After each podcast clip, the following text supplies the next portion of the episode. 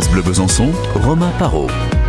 Louis Pasteur est né le 27 décembre 1822. Adolphe faites les comptes. Même moi j'y arrive, ça fait tout pile 200 ans.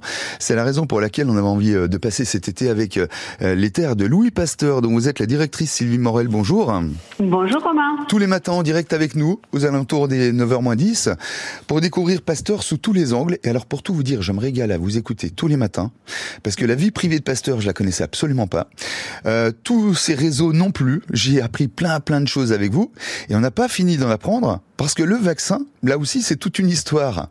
Ah oui, complètement. Souvent, on pense que Pasteur a inventé euh, le premier vaccin, mais on se trompe. Le premier vaccin, il a été découvert et non inventé, hein, euh, parce qu'il existait déjà dans la nature, par Edward Jenner.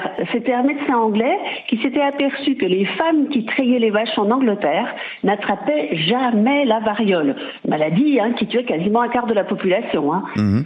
En revanche, au contact du pied des vaches, elles attrapaient une maladie qui n'était pas grave et qu'on appelait euh, la variole de la vache, qu'on appelait aussi la vaccine. Ah oui. Jenner, oui, voilà, donc c'était voilà une maladie euh, pas grave, hein, comme une varicelle en quelque sorte. Et Jenner, il a eu l'idée de prélever du liquide dans les boutons des femmes et il a inoculé ce liquide dans le bras d'un jeune garçon de ferme qui passait par là, le petit Pips. Alors le gamin a déclaré lui aussi les, petits boutons, la vaccine, hein. mhm. et alors Jenner, il a prélevé du pus sur une personne qui venait de mourir de la variole et il lui a injecté ça. Est-ce que ça veut dire pour autant que Pasteur est un usurpateur alors?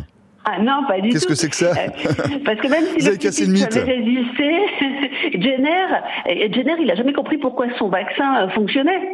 Et du coup, la transmission de la recette s'était bien faite au 19e siècle. Et, et d'ailleurs, Napoléon, il avait fait vacciner ses soldats et son fils, le roi de Rome. Du coup, certains Français avaient eu euh, confiance. Mais parfois, le vaccin, faute d'une recette sûre, scientifique, euh, ben, donnait la variole et, et faisait mourir les gens. Alors Pasteur, il va reprendre les travaux de Jenner et il va comprendre ce que Jenner n'avait pas compris. Il va comprendre que derrière la variole, derrière la vaccine, il y a deux variétés de microbes qui appartiennent à la même famille, sauf que le microbe responsable de la variole vit dans un très bon environnement, il est donc très virulent, très dangereux, mhm. alors que le microbe responsable de la vaccine vit dans un environnement difficile qui l'a affaibli. Et par expérimentation, eh bien, Pasteur va montrer que si on injecte un microbe affaibli dans le corps d'un animal en pleine forme, non seulement l'animal ne meurt pas, mais après, il est protégé si on lui injecte le microbe plus virulent, responsable évidemment de la même maladie. Alors s'il faut rendre à César ce qui appartient à César, qu'est-ce qu'on fait? Est-ce qu'on salue Jenner ou est-ce qu'on salue euh, Louis Pasteur? Parce que Pasteur finalement n'a pas réellement inventé le vaccin, mais la méthode vaccinale. La méthode vaccinale. Mais c'est l'essentiel. Oui. Et donc on remercie les deux. Et d'ailleurs, Pasteur était conscient hein, de cette paternité du vaccin, puisque c'est lui qui a imposé l'usage du mot vaccin hein, dans le dictionnaire. Et dans ce mot vaccin, on entend bien la vaccine hein, euh, qui avait été euh, découverte euh, par Edward Jenner. C'était une façon de lui rendre hommage. Mmh. Et on lui rend hommage à un pasteur tout au long de cet été, d'ailleurs à l'occasion des 200 ans de la naissance. C'est le bicentenaire en cette année 2022. On va évidemment y revenir sur la fin de l'année puisqu'il était du 27 décembre, mais on a décidé de lui consacrer tout l'été. Et c'est pas trop. On a l'occasion de s'en rendre compte tous les matins grâce à vous, Sylvie Morel.